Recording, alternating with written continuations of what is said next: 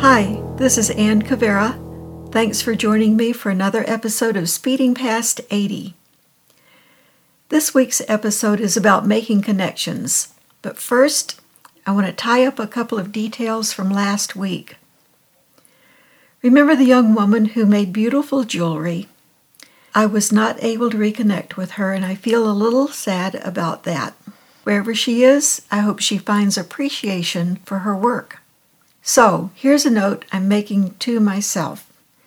If I'm ever in doubt about supporting an artist, craftsman, or musician, or any other kind of person who creates beautiful things, I want to always lean on the side of yes. Second, as I write this week's podcast, I have finally, finally cooked the last of the rutabaga I bought Easter weekend. I made up a recipe and tried some so here's the final rutabaga report.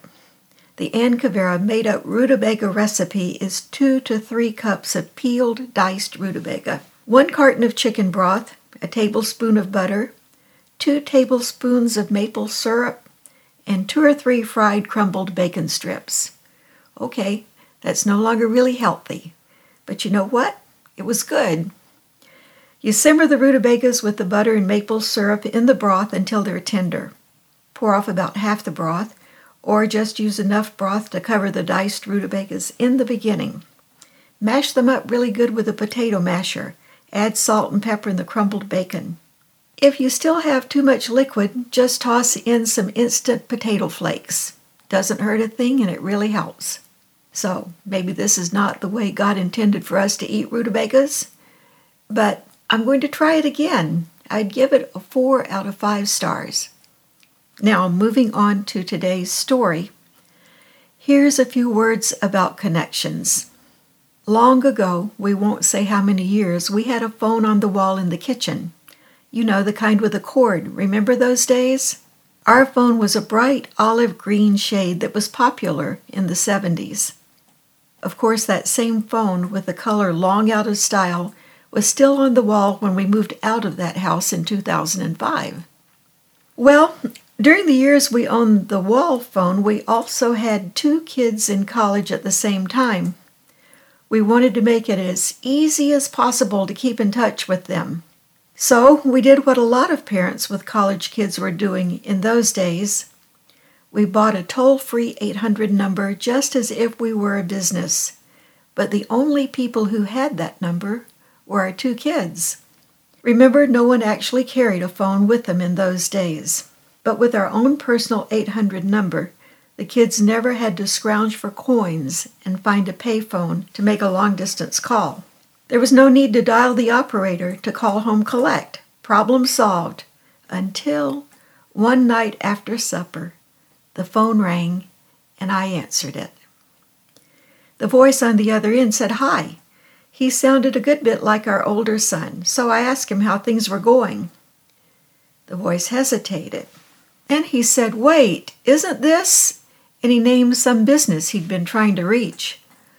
Of course, by now he realized he had a wrong number, and I realized he wasn't our son. So I said, No, we're not actually a business. This is an 800 number we have for our kids away at college. They use it to keep in touch, and they use it to let us know if they need a little extra money. There was a pause at the other end, and then I heard a deep sigh. A youthful, wistful voice asked, When I need money, can I call here? we both laughed, and I think I said something like, No, but good luck anyway. I still remember his voice and how lonely he sounded. More than ever today, people are desperately trying to make a connection, some in healthy ways, others in ways that can lead to destruction. Even with all our technology connecting us with others, there's a deep vein of loneliness in our culture. After all, in the second chapter of Genesis, the first thing God pronounced as not good was for a person to be alone. We were made for connection with others. Last year, I started speeding past 80 as a way of reaching out and connecting with people as mine and Jim's world became smaller. These few minutes each week have become a lifeline in my life to something more than everyday routine. Perhaps a meaningful connection with others is what many of us are missing. Isn't it ironic that in an age when we can instantly connect with anyone anywhere in the world, we're still lonely? The world spins faster and faster, and we spin with it. Sometimes it feels as if that spinning force will tear us and our world apart. This past year, as things in our lives got tougher, we had our spirits lifted by so many people who reached out in small ways to brighten our days. Until Jim's Alzheimer's, we did not give much thought to our connections, both seen and unseen. Think about it this way Have you ever watched a circus performer spin while they were hanging from a rope or a swivel of some kind? With their neck or wrist securely attached, they can spin so quickly we see them as a blur. Have you ever wondered how they keep from getting dizzy? Maybe not, but I'm going to tell you. There's a simple answer to that. Above them, right in the center of the spin, there's a small, still point around which everything else revolves. With no regard for how fast they're spinning, the performer keeps their eyes firmly focused on that small, still point, dead center, right above them. Though their body may be whirling, focused on the immovable center, they never get dizzy, they never lose control. I think maybe that's part of what's wrong with the world today. We've lost our focus on the still point in the center.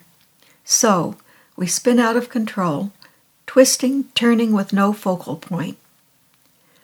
Like the young man who called us by mistake, so many of us are trying to connect in places that cannot supply what we need.